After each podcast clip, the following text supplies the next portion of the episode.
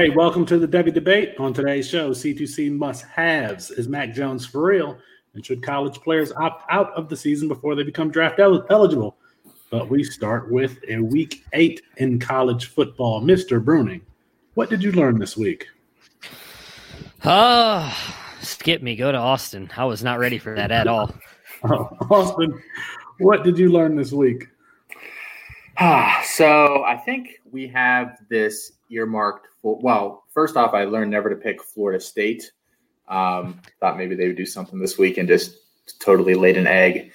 Um, the big thing uh, for me that I learned this week is that uh, nobody's stopping Bama. I know that's not on the show sheet. We didn't really talk about it beforehand, but they're just rolling teams over right now. I thought they would take a step back this year, um, losing Tua and you know a couple of their receivers, but they're just chugging along. Honestly, they impress me every week. So think that's the big thing I learned this week. Well, I mean, they should. They're a top recruiting school every single year, and uh, they've got some beasts at all the skill positions. They got a beast offensive line. Uh, it's one of the reasons Mac Jones is playing so well because he is so well protected and he has weapons all over the place. Um, I agree with you. I agree with you.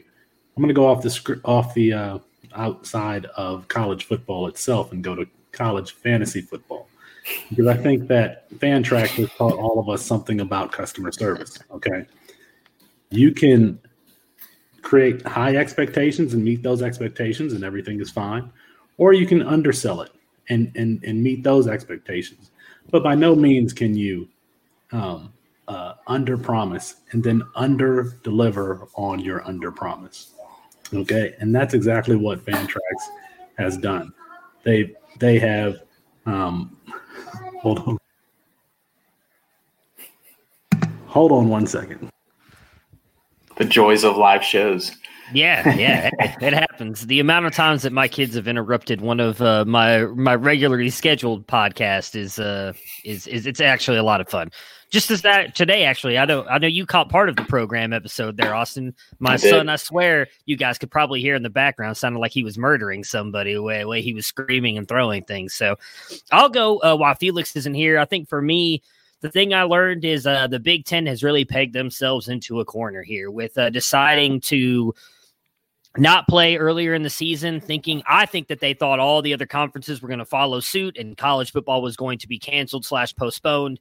Um, the pack, the big, yeah, the Pac-12 followed them. Nobody else did. Uh, now we have seen Wisconsin's gotten hit with a huge rash of COVID, uh, COVID tests, almost an outbreak here. I think the last I saw was 12 to 14 players have tested positive. The biggest one being Graham Mertz, who obviously had that phenomenal game in the opening night of uh, Big Ten play there Friday night going to be with the Big Ten protocols out three weeks, which is massive for Wisconsin as they look like the team to kind of play and match what Ohio State can do in the Big Ten championship game, assuming both those teams got there at the end of the year. Now they may not even win the next three games because their third string quarterback also tested positive for COVID as well. Uh, sorry about that. Uh, Bernie, you bring up a good point. Um, Graham Mertz is out and it just shows the effect that COVID nineteen is having on this college football season. Wisconsin had to be one of the uh, uh, the biggest um, teams that could have knocked off Ohio State out of the Big Ten, and now they're going to be down. I mean, their season might be decimated entirely. The Big Ten blew it a little bit by pushing their season back as much as they did because they don't have any room for error, and uh, and by starting as late as they did, these games are going to get canceled and not rescheduled. And what are you going to do with a team in Wisconsin that played six games, five games. I mean, are they going to get a shot at the Big Ten title? Are they going to get a shot at the playoffs? Uh, I I just don't know. Let me go back to Fantrax. Let me go back to Fantrax. you absolutely. I mean, it's been since uh, September that we've had live scoring, and they've told, they've told us every week that um, that we're going to get the scoring up, and they just haven't been able to do it. Now, what they should have done is determined what the solution to the problem was, and then gave themselves some extra time to set customer expectations.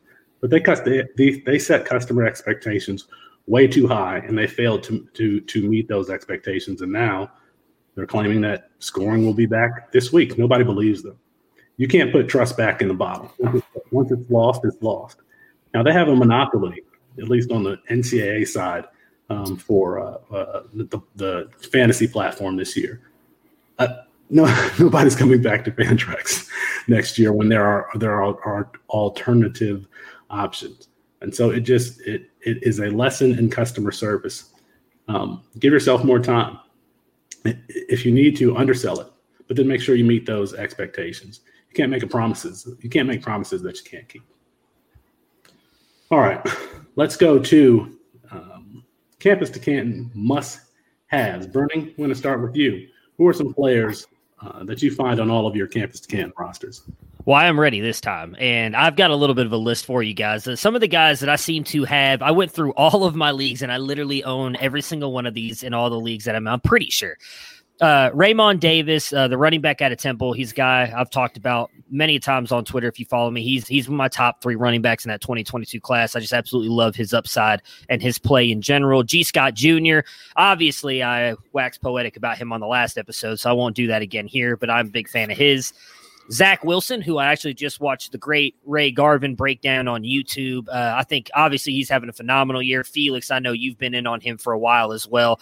Uh, he's a he's a guy that I think has a ton of upside. Mac Jones, who we will talk about here later as well, is a guy that I got. I went back and looked in three of mine in round nine of those C2C drafts, which looks like a complete steal now going into the NFL, especially with most of these leagues being super flex.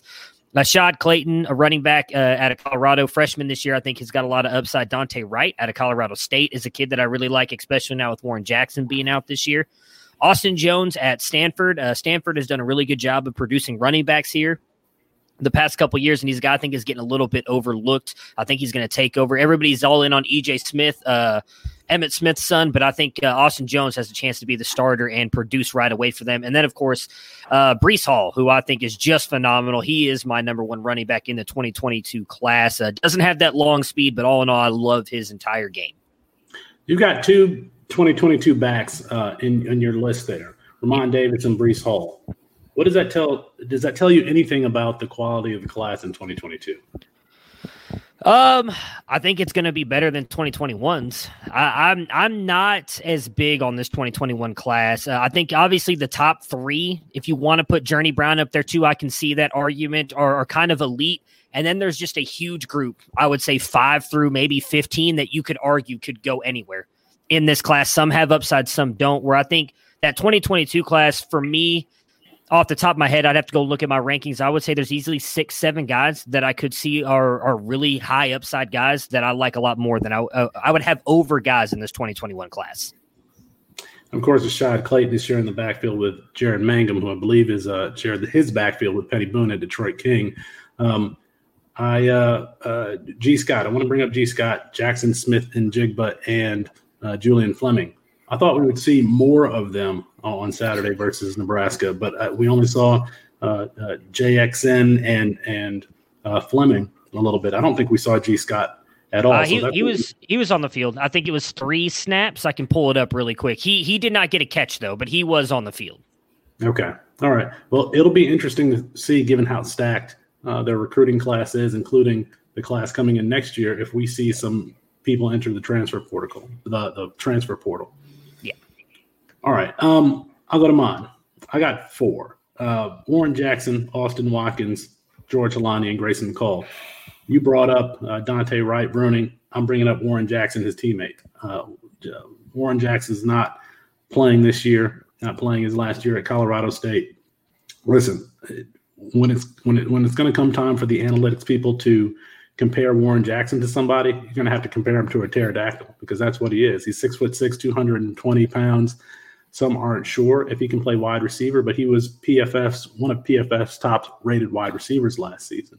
And he has um, sat behind uh, Michael Gallup and Olabisi Johnson there at Colorado State.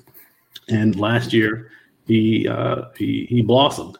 Um, he has a catch radius, but at six six, 200 and whatever pounds, he can actually move. And so I want to get some all 22 film on him.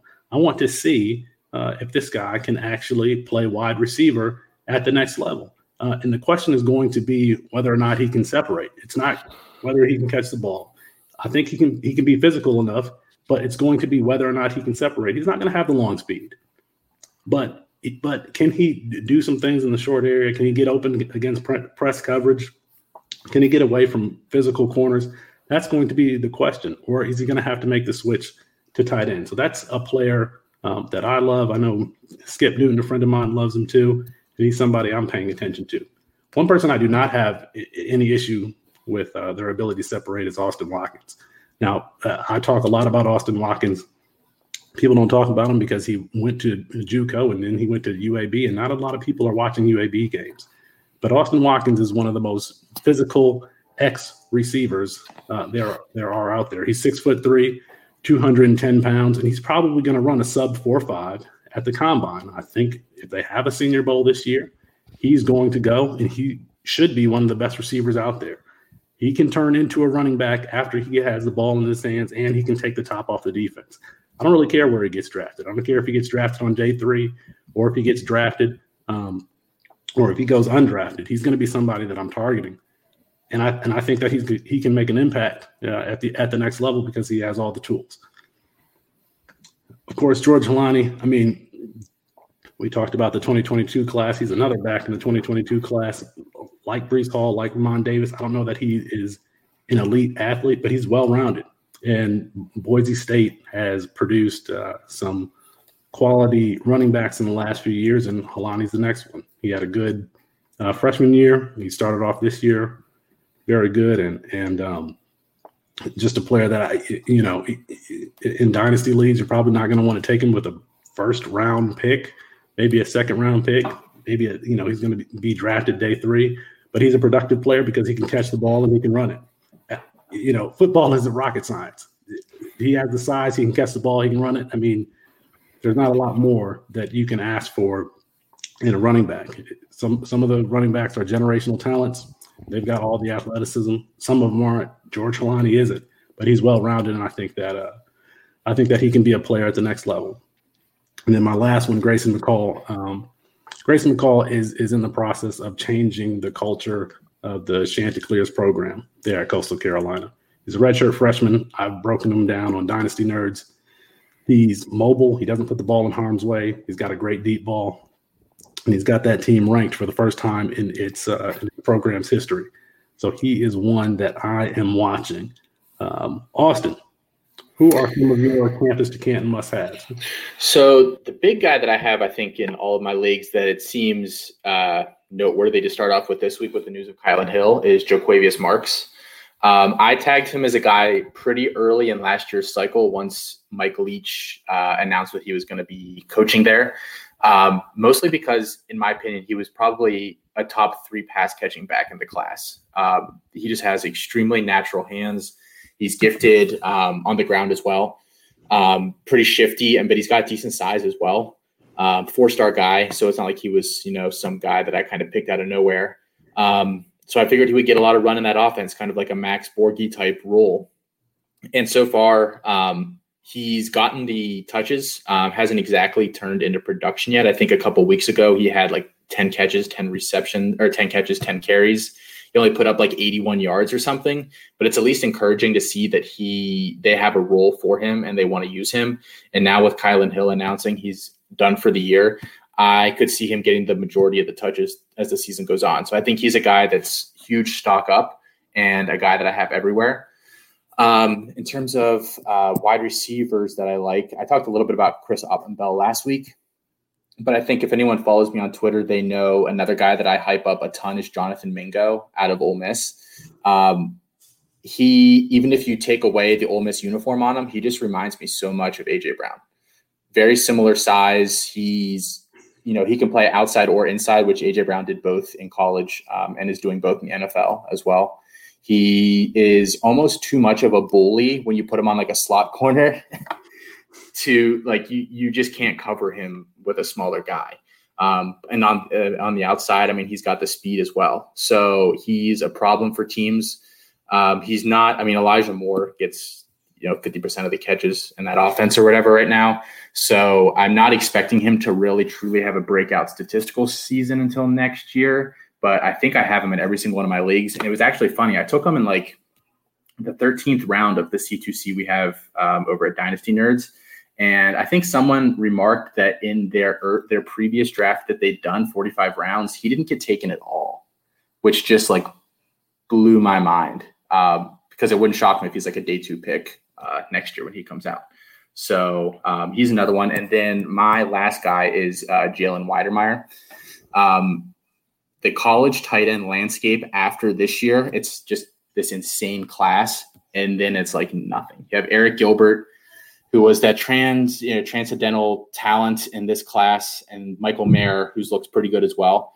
Um, but there's really not a lot of other guys in that pipeline um, right now at the tight end position. I mean, you have like a Baylor Cupp who's been hurt, who's also at A and M. Um, you have I'm trying to think a couple of the other guys I have, but it's it's just not you know. I mean, it's hard to find guys that are six six two sixty and run like a four six five forty anyway. So it's like not, not like those guys grow on trees. But Wydermyer, especially with their wide receiver situation this year, um, catches a good amount of passes in that offense. Um, and he's a, I mean, they brought him in to be a blocking tight end, and he's blossomed into more because of the opportunity. So I think he has a really well rounded game. Um, he reminds me a little bit of Jonnu Smith. So I like him a lot. I've been trying, if I don't have him, I'm trying to buy him before it's too late. Um, but I think those are kind of my big three guys that I that I seem to be ending up with at pretty good value in most of my leagues. Mingo is interesting because he started off hot against Kentucky and he's, he's only had five catches since, but he's 6'2, 215 pounds. And uh, I wrote an article for Dynasty Nerds just noting um, uh, C2C waiver wire pickups. And Jonathan Mingo was actually number one because of that size speed combination. And I agree with you. I didn't think about it, but yes, he does remind me of AJ Brown, but he's not getting AJ Brown's production. Elijah Moore and the tight end are getting all of the targets in that offense. And um, uh, Mingo's just not being used correctly. I mean, he needs to get the ball. He's a physical player, and um, uh, Corral could do be the better, best served by getting um, Jonathan Mingo the ball. I'm not sure if Corral's capable of getting the ball outside often from the games I've watched. I don't know how you guys feel about that, but I mean, I think he looks for Yeboah and more because he just really isn't great on those. I mean, either touch throws or just, you know, throwing something on a line to, you know, the sideline from the hash, you know, 20, 25 yards. Yeah it just doesn't seem like he's that's something that's in his game. Yeah, he's been he looks almost completely different than he did from week one. It's it's it's weird to weird to see almost a complete downfall. It's uh, same with uh, Mississippi State and KJ Costello. I think we we saw such a great game out of them week one, and everybody was kind of like, "Oh, okay, K- this is why KJ Costello came back. This is why he went." And then it's been almost a complete 180 of his game. He's been worse than Corral for sure. But I don't. I need to see more on Corral. He was guy I was really liking after I saw that week one in Lane Kiffin's offense. And yeah, I'm with you. He, he's kind of really unimpressed me since then.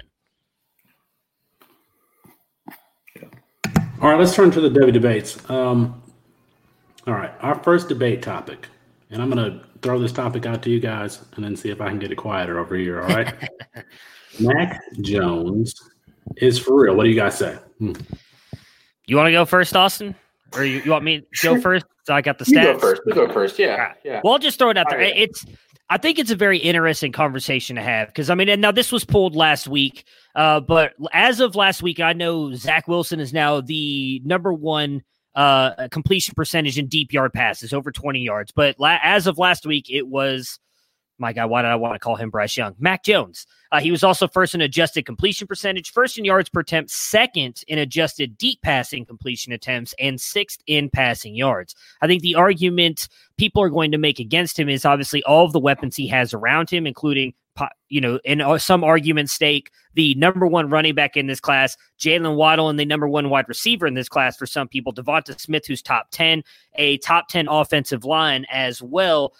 He's he, for me, he's been amazing. And I think maybe some people scout scout the helmet too much when they see that because we've never really seen a productive NFL quarterback that's come out of Alabama. Obviously, we have Tua that's going to get his first start this weekend, but outside of that, you go down the list and Joe Namath is the only other quarterback in the NFL that's ever produced that's come out of Alabama. I would argue Freddie Kitchens, but uh, no, I'm just kidding. Freddie Kitchens is horrible as a head coach and a I don't even think he made it into the NFL. But for me, it's yes, that's right. Go Browns, hundred percent. I need a go Buckeyes person to jump in this chat now too.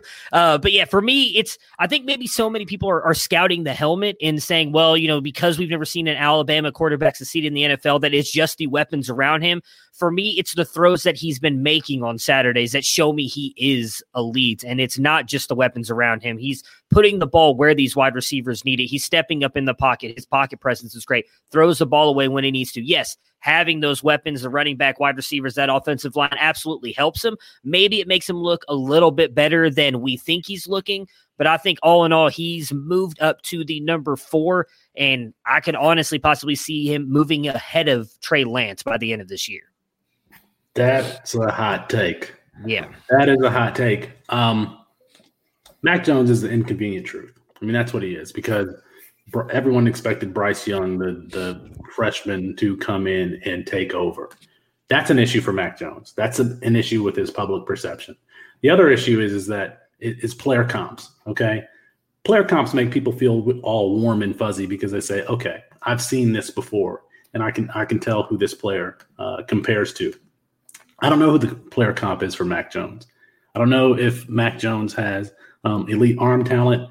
I like the, his processing ability, but where does Mac Jones fit in the tapestry of quarterback prospects? I just don't know, and it's hard to um, lose that that that picture of him being a backup to to a Tagovailoa, and and and he wasn't supposed to necessarily have the seat this year. So it, it's just hard to um uh, to to think anything differently of him. When I watch him, I see I see him have clean pockets, um, and I see him make the right reads. But I just I, I don't know. I don't know about, about Mac Jones. He he doesn't necessarily amaze me. He looks like a very good college quarterback, but is he a franchise quarterback? If you're going to get taken before Trey Lance, then that should be a franchise quarterback. That should be a franchise quarterback, and I just don't know. Austin, you got anything on Mac Jones? Yeah, I'd agree with that. I think um, I've kind of been thinking a lot about just the quarterback position in general. Um, and where the NFL is kind of going with it. They're kind of catching up to where college has been for years, where you have, I mean, generally, you don't really see guys coming in anymore that aren't mobile at all and have a lot of success. At least we haven't in the past couple of classes. So that's the one area where Mac Jones concerns me. Um, but the thing that he does really well, and I think is another area that the NFL has really started to go in, is it, it's kind of like the NBA where now everything you want is either a layup or a three. You know, we don't take mid range jump shots anymore. Like that whole part of the game is like gone. Yeah. The NFL, when you're passing the ball, you're either going for these quick, quick little hitters, you know, bubble screens, you know, quick slant, let the receiver get in some little bit of space, do some work, or you're looking deep. And I think those are kind of your money makers in terms of where offenses are heading in the NFL. And for to his credit, Mac Jones does both of those things incredibly well. I think he his ball placement on short stuff really helps his receiver maximize yardage after catch. And obviously, as you were saying earlier, all of those stats suggest, and the eye test, I mean, you can watch and just see he throws a beautiful deep ball. Yeah. So, f- with that in mind, I think he can succeed, but the lack of mobility does scare me a little bit.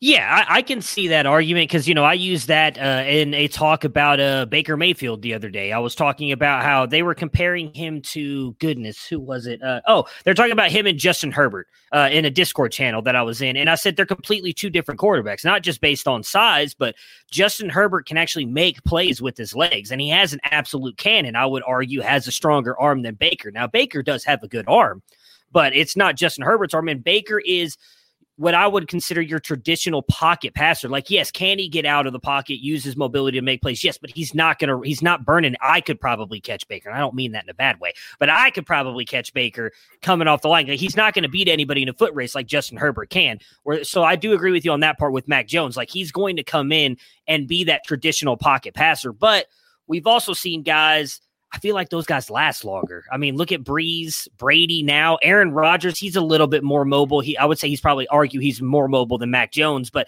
for the most part, he plays his game in the pocket. So I don't want to say that those guys are getting forced out of the NFL. Not that that's what you were saying, but I feel like there is a place for them, but they have to go to the right team. They have to go to a team that's willing to build that kind of offense around him. Kind of like what Baltimore did with Lamar and his his ability to create with his legs. They built that offense around what he does here's the problem I have with Mac Jones. Everyone's kind of like, oh, I'm not going to get on the Zach Wilson bandwagon because this is the first year doing it. I mean, how many games has Mac Jones had? Okay, I mean, and he's playing on the on the uh, uh, the best team in college football against SEC defenses just that just aren't what they what they used to be. I mean, in, the game against Georgia, he he was not facing pressure. Um, Bruning, you mentioned uh, about Lamar Jackson, um, the, the the Ravens building the team around them. Do you see a perfect fit for Mac Jones? Is he someone that you can see starting in year one? You know, not year one. Well, I take that back. Yes, I think that he does fall toward the end of the first round. I think if he goes to the New Orleans Saints, that'd be a perfect fit for him. I don't think Brees comes back this year. I know he signed the two year deal, but I think Super Bowl or bust if he doesn't make it. I, I just Brees has not looked the same this year to me as he does last year, and really the past two years. And I think him missing the six, seven games that he missed last year, same the year before, that has kind of helped his arm out a little bit and not be so I don't want to say tired, but but he's had more juice in his arm. If Brees leaves and say they make it to the playoff team, I don't see Mac Jones going as a top 10 pick. So if he falls down into that range and the the the my God, why do I want to call him the Patriots? The Saints take him. I think that would be a perfect fit for him in that offense because I do believe in Sean Payton's offensive mind as well to help build that offense around him. He gets a great, as they've been calling him, slant boy and Michael Thomas if they don't trade him. Right there, that he can hit the ball. He can hit him with the ball. If Emmanuel Sanders is there next year, we'll see what happens with Jared Cook. But I love the. Uh, they drafted a tight end this last year that I think is going to be really good. And why can't I remember? Out of Dayton. Why can I not? Trautman. Troutman, I think, could fit really well with him as well. Like, I think if they Alvin Kamara have the backfield, could be a really great spot for Mac Jones. But that's assuming he falls that far. Where I do think there's a lot of people talking about him jumping Trey Lance. I don't know. I, he hasn't yet for me. But if he continues to play this way, it's going to be hard for him not to because like uh, I've talked about on a, uh, the podcast show. I know you listened to it. I think I don't know if you listened to the full episode, Felix, but we talked about then. Lance is going to be kind of become that forgotten piece because we're not going to see him all year. And unless he goes out there and completely wows us at the combine in these workouts, he's going to fall behind some of these guys, whether he deserves to or not. I mean, one thing is is for sure, uh, everyone is going to want their favorite quarterback prospect to go to Sean Payton and the Saints. That is true. And, uh, and since we are talking about Trey Lance, let's go to this topic. Another quarterback to jump Trey Lance, will Zach Wilson be drafted before Trey Lance? I mean, I can take it myself. I don't think that he will. Uh, I don't think that he will because um, uh, really because of Justin Herbert and um, the season that he's having. When you have the size, the arm strength, and the rushing ability that a Trey Lance uh, has, I think that that prospect is going to be taken in the top five, and probably someone is going to be trading up for him. Justin Herbert is having a a fabulous season, and many thought that he was more toolsy than quarterback, and that's uh, and and and I see Trey Lance as kind of a raw prospect. Um, he has the rushing ability, he has a cannon for an arm, and he's 220 pounds, and he can run like Josh Allen. Um, and so, I, it is as amazing as a season as Zach Wilson is having, and I'm staying up. You know, uh, these games starting at 10 15 Eastern Standard Time, the appropriate uh, uh, U.S. time zone. Um, but I just don't see. I just don't see him. I just don't see him jumping Trey Lance at this point. At this point, but you know, at some point, you're going to have to say, okay, he's he's he's done too much. He's made too many of these big time throws, and some team is going to fall in love with him because they've seen him more recently. Um, you know, he, and he's just he continues to play out of his mind. I think last week I had the bold prediction that he would go for 505. Well, he threw for 250 and four in the first half, and then played part of the third quarter, and then didn't really play the, the, the fourth quarter. He had the green jersey on and was giving the quarterback signals. Um, if he keeps playing at that rate, if he keeps making the big throws, if he keeps rolling right and then throwing bombs to the uh, the opposite hash outside the numbers, and uh, you know, I think that we're to have we might have four quarterbacks uh, go in the top ten with Lance, uh, obviously Trevor Lawrence if he, if he, comes back, and Justin Fields, and Kyle Trask, and and, and Zach Wilson. Um, I you know I don't know about about uh, Matt Mac Jones just yet. Uh, anyone else? Anyone else got some uh, thoughts on whether Zach Wilson goes ahead of Trey Lance? All right, I, I, think I think there's zero chance that he does. I think that that Lance is easily going to be the third pick, and just I mean I haven't I don't I, mean, I don't scout offensive line. I don't know anything really about it. Um, but it seems like this year's class, where the strengths of it lie, is setting up perfectly. Where we're just going to have a bunch of quarterbacks go early. Right. Uh, I mean, other than Sewell, I haven't really heard there's like you know some crazy offensive tackle talent. Um, there's not like an Okudah corner type prospect, at least not that I've seen or heard so far. So it's those are and there's not really a big edge guy. I mean, Rousseau is thought to be the big guy, but he's not. Um, you know, no one thinks of him like they have the, the top guys the past couple years. So I think it's it's setting up perfectly for like four four quarterbacks in the top like eight picks. I think teams will trade up. I think there'll be a bunch of movement, and um, yeah, I just can't I can't see anybody hopping Lance. I I didn't watch this year's game of him yet. I didn't think there was really any need to because I didn't. He wasn't going to show anything in one game that I hadn't already seen. I'll watch it at some other time. From what I heard, he you know flashed but wasn't you know spectacular, which pretty much sums him up. But so I think I I, I but I can't see Zach Wilson hopping him or anybody else for that matter. Yeah, I'll give a uh, real quick on mine. Just uh, I, I know because I think he's going to go back to school, uh, and I think he needs to go back to school. I think his his footwork still needs some improvement, and I think uh, just someone you mentioned a minute ago, Justin Herbert. I think he would benefit a ton, just like Herbert did by going back for that one more year, getting to play tougher competition, showing that he can do it. I honestly think if he does go back to school, he could jump and be the QB one in next year's class, ahead of Rattler, ahead of Howell, ahead of Slovis, if he continues to do what he's doing this year next year. So he did declare. I'm just not sure what his agent status is. Who? But I'm pretty sure he declared on the sixth of this past month. I'm pretty sure. Zach Wilson. Oh, I thought we were talking about Trey Lance on that one. Oh. No, no, Zach Wilson. I'm saying I don't see Zach Wilson dropping Lance. Yeah, yeah, I don't see Wilson dr- dropping Lance because I think he's going to come back to school. My bad. Let's talk about one more quarterback. Six foot five, 230, uh, 243 pound junior Joe Milton.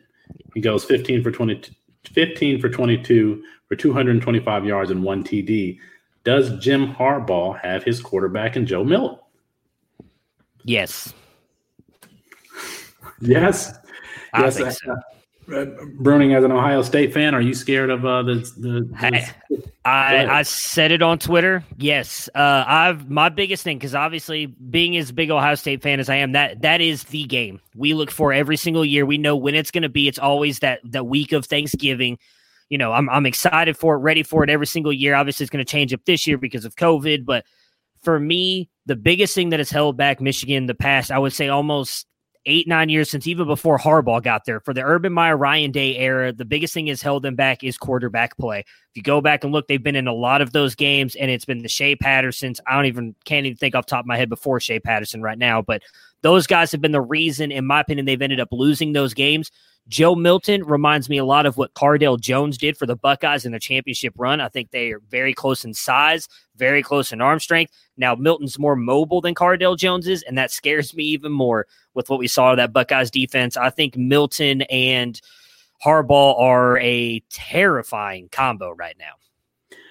Cardale Jones and quite frankly, the Ohio State offense has always been a vertical offense. And as well as Joe Milton played, that was a conservative game plan. There were a lot of bubble screens, a lot of jailbreak screens, a lot of rollouts and, and, and short passes. In addition to that, they had a defensive touchdown. They had a failed. Minnesota had a failed fake punt. They gave up a long kick. Minnesota gave up a long uh, kick return. Minnesota uh, failed to, to, score a touchdown when they had first and goal on the three. That was a a uh, really a defensive and special teams game, and Joe Milton didn't have to do much. Now, Graham Mertz had the same kind of game plan. He was hitting everybody short and then had a couple of long shots. Was a very efficient game. Um, if you're going to beat Ohio State, and that's really, especially with Wisconsin out and Penn State is not the, the the team that it has been in past years. If Michigan is going to beat Ohio State, it has to have a vertical passing game because Justin Fields is going to put up uh, 40 points, um, uh, maybe 35 points in that game. And um, I don't know that we know if, if, if Joe Milton can do that. I don't know if he can do that against a top tier uh, defense. He didn't, I, at least personally for me, he showed.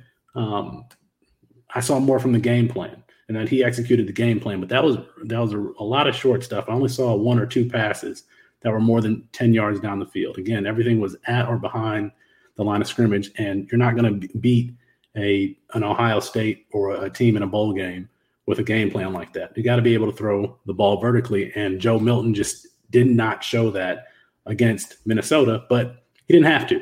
He didn't have to. He did what he had to do. He didn't turn the ball over. And, um, you know, so we'll see. I think the jury's still out on on Joe Milton. It's going to be until they play Ohio State. Until Jim Harbaugh beats Ohio State, the jury's going to be out on his quarterback. Uh, Austin, you got anything on Joe Milton? Yeah, I mean, I think you pretty much summed it up. Um, he looked competent, was the word that I had written down after the showing, which, to be fair, is an upgrade, like you said, over Shea Patterson, who couldn't even hit those those short passes last year consistently. Yeah. Um, I mean, they didn't really do him any favors with some of the pressure he got at times, but I thought at least Milton looked better than that. So if that's the starting off point, then um, I mean, we'll see in the next couple weeks. Uh, they have Wisconsin, I think, in three weeks or two weeks or whatever. We'll see. I mean, Mertz isn't going to be there for that, but we'll see. You know who else is missing or whatever. But that sh- that should be really their first real test. We'll see if that if that shakes out or not. Austin, we had a big injury in Alabama. I know we talked about um, uh, Mac Jones a little bit. Jaylen Waddle injured this week. Does his injury change his draft stock at all to you?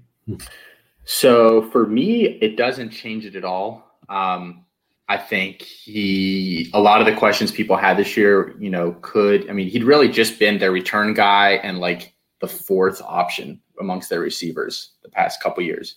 So I think people really wanted to see can he be like an actual receiver and not just kind of a gadget guy? And I think he answered that tenfold over the first couple weeks. I mean, not only was he still returning kicks at a high level, which ultimately got him injured, um, but he was also, I mean, they they had him working inside, outside. I mean, doing a ton of different stuff. You know, contested catches. You know, bubble screens. I mean, ton of stuff. They had him doing a little bit of everything, and he he showed, in my opinion, that he has one of the better sets of hands in this class. That he isn't a, I mean, for a, you know, you think a speed guy that he's really not going to be, you know, uh, super physical, but he's not afraid of contact. So for me, it doesn't hurt his stock at all. And I'm not a doctor. I have, you know, I'm like basically the opposite of a doctor. So I'm not the person to ask about this at all. But it's my understanding that a clean break, you know, like that is a lot better than him like blowing out his knee or, you know, like Tua's hip injury or something like that. So it's you know it seems like a pretty set timeline four to six months. You'll get into the tail end of you know uh, off season you know combine prep or pro day or whatever that is. So for me i think the hype train just chugs on I agree with you. I don't think that his draft stock has changed at all. I mean, we just seen it recently with Marquise Brown. Marquise Brown entered the uh, NFL draft with an injury. He didn't even test at the combine. He didn't have a pro day. He was drafted what number 15 overall. And it just so happens that Waddle is, you know, on that spectrum, including Marquise Brown, a small speed guy, but Waddle is way more physical and has more of a my ball mentality. He just doesn't offer speed. If anything, um, uh, uh, Waddle's injury to me signifies that listen, once your draft capital is established, stop playing football games for free. I'm sorry, I just have, um, I, and I know that that's a controversial position, but um, I want these players, these these college athletes who have pro potential, I want them to secure the bag. So once uh, they have have uh, done enough to show what their uh, their draft capital, what they can do in the NFL, it's time to opt out. And I, quite frankly, I think that that is going to be the case uh, more and more as we uh, go, go further in college football. I mean, it started with Christian McCaffrey and opting out of a bowl game. And then uh, just so happens on the same day, uh, Jake Butt later that night was uh, playing in the bowl game. He was a first round tight end.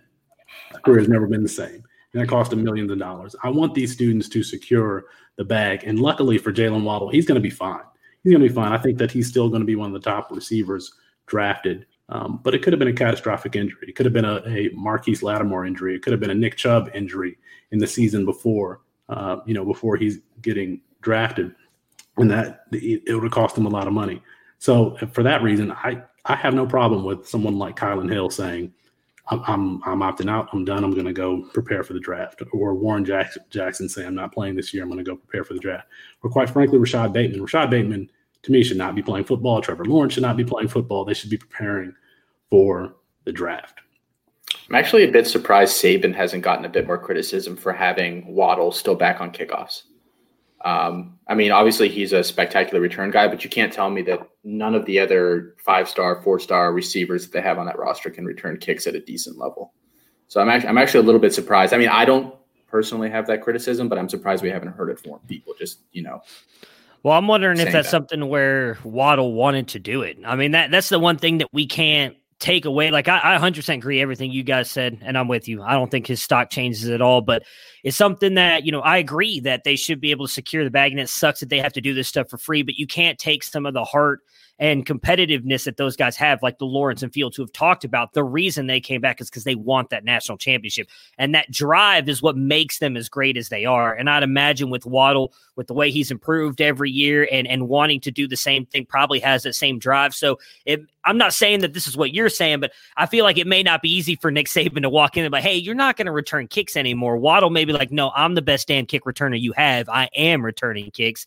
And Nick Saban wants to win too. I mean, I hate to put it this way, but it's not his job to prepare them for the next level or or make sure that they don't get hurt. It's his job to win football games and at the college level. That's why I've always hated when people get on like I didn't think Urban Meyer was a great coach in general, preparing players for the next level, but that wasn't his job. His job was to win college football games, and so I don't think Saban should get much criticism for that because I would almost bet if you asked Waddle in an honest moment, even after the injury, he would tell you I still wanted to return kicks and I mean, he's good at it. He's he's one of the best I've seen returning kicks, so he deserved to be back there.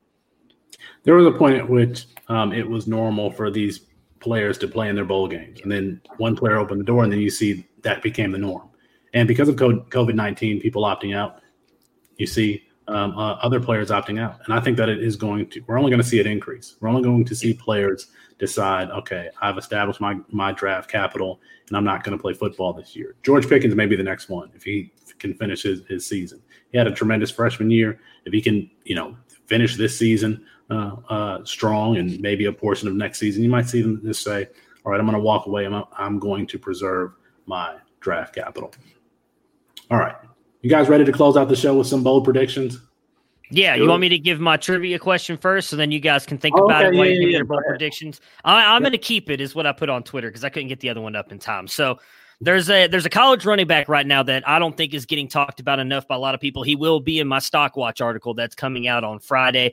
Uh, right now, he is first in the NCAA in avoided tackles with 41, first in explosive plays, which is anything over 15 yards with 25 first in first downs in NCAA right now with 41, and he's only 93rd in snaps. I'm sorry, he's only got 93 snaps, which is 36 in the NCAA because he is literally in a 50 50 timeshare. He is splitting. He's getting, he's got one game where he's out carried the other player uh, that is splitting time with him, and he out carried him by seven carries. Outside of that, he's been behind him one every single game. If you want to do, we can give our bold predictions, and then you guys can guess who it is. Okay or you can guess now, whichever you guys want. I feel like one of you is probably going to get it. You guys are both smart, but I, I thought it might be a cool little thing to try out here. Well, I saw Austin's uh, guess on Twitter, and I actually agree with him. So, um, Austin, you want to? I don't want to. I don't want to steal your shine. Who do you think it is?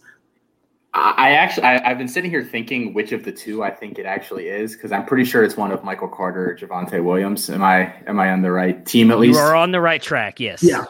Carter Carter's my favorite of the two, but I've heard people really rave about Williams as well. So I'm going to guess it's Williams.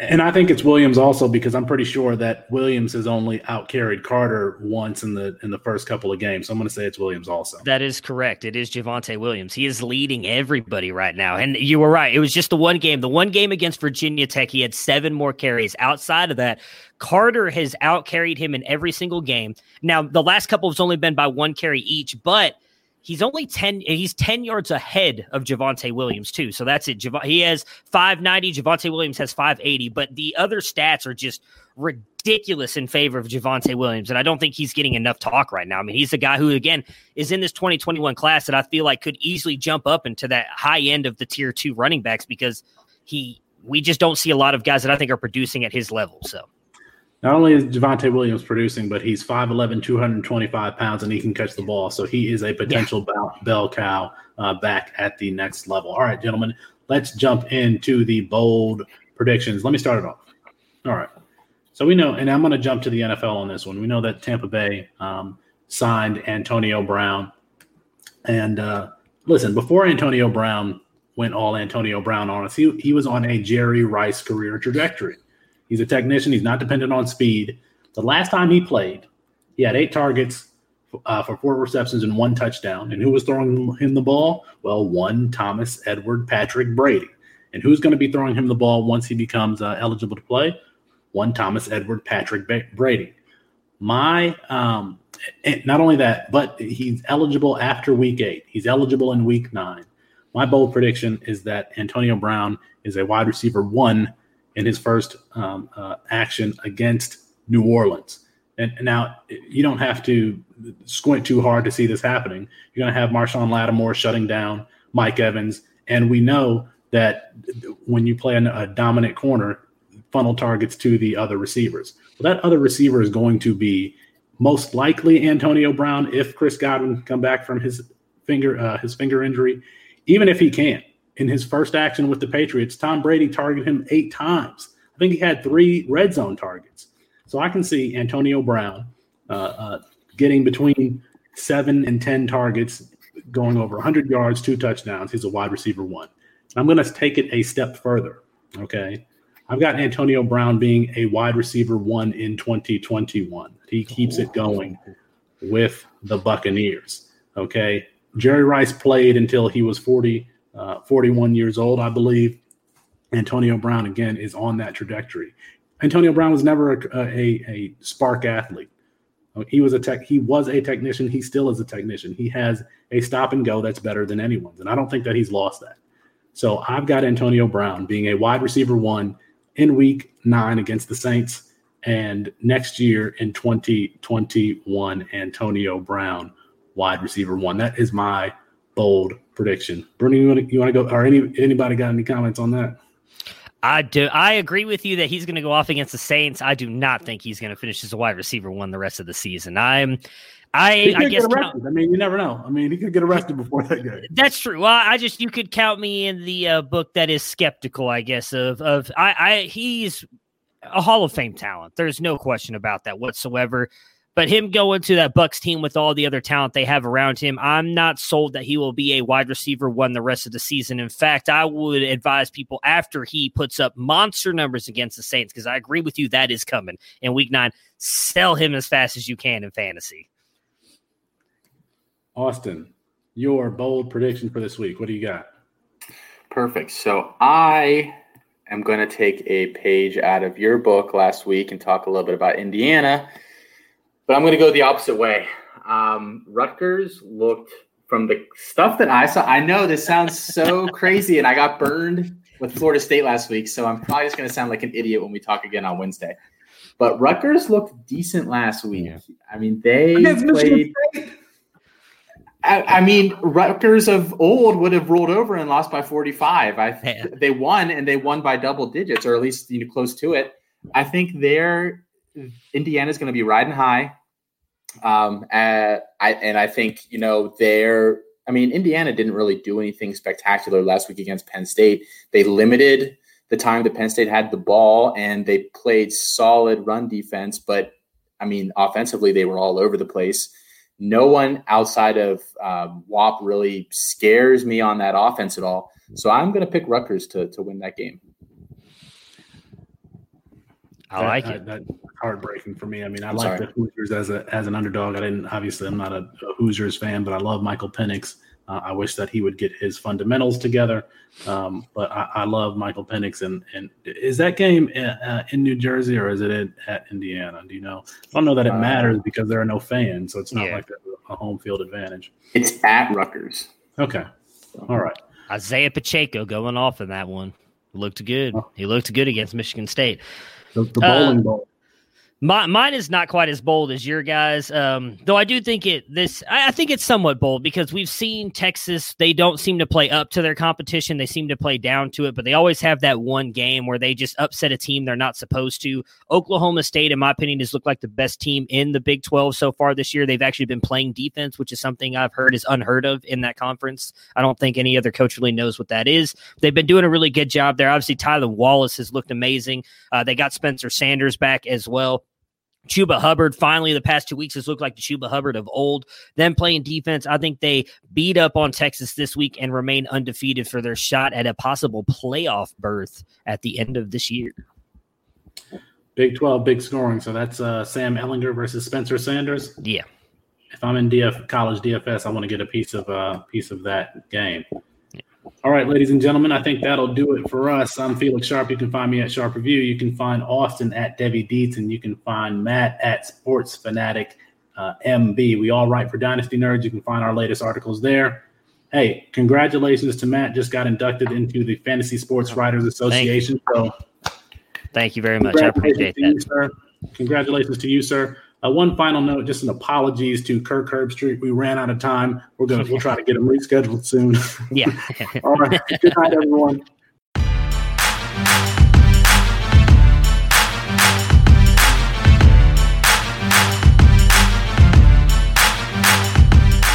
Side of the field. Intercepted by Eli Apple at the 25. And Apple will go to the ground at the 32, and that's it. Ohio State national champions for the eighth time as they defeat Oregon 42 to 20. Here's Tua stepping back, loads up, looks long, throws end zone, touchdown, touchdown Alabama, DeVonta Smith, touchdown Alabama and the Crimson Tide has once again ascended to the top of the college football mountain. Their fifth national championship in nine years, their 17th overall. Watson takes a snap, rolls right, looks at the end zone. Hunter Renfrow caught it! Touchdown! Touchdown! Touchdown! With a second left, Watson hits Renfrow, and Clemson grabs a 34-31 lead and is one second away from the second national championship in school history. Hill just in front of his end zone has a man out there. It is Reagor, and he's off to the races. Nobody will catch him.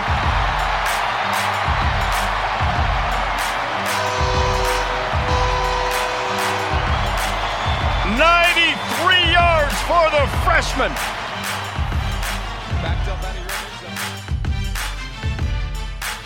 Made the adjustments in the second quarter.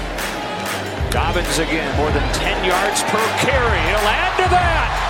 Goodbye. Touchdown, Ohio State. From 52 yards.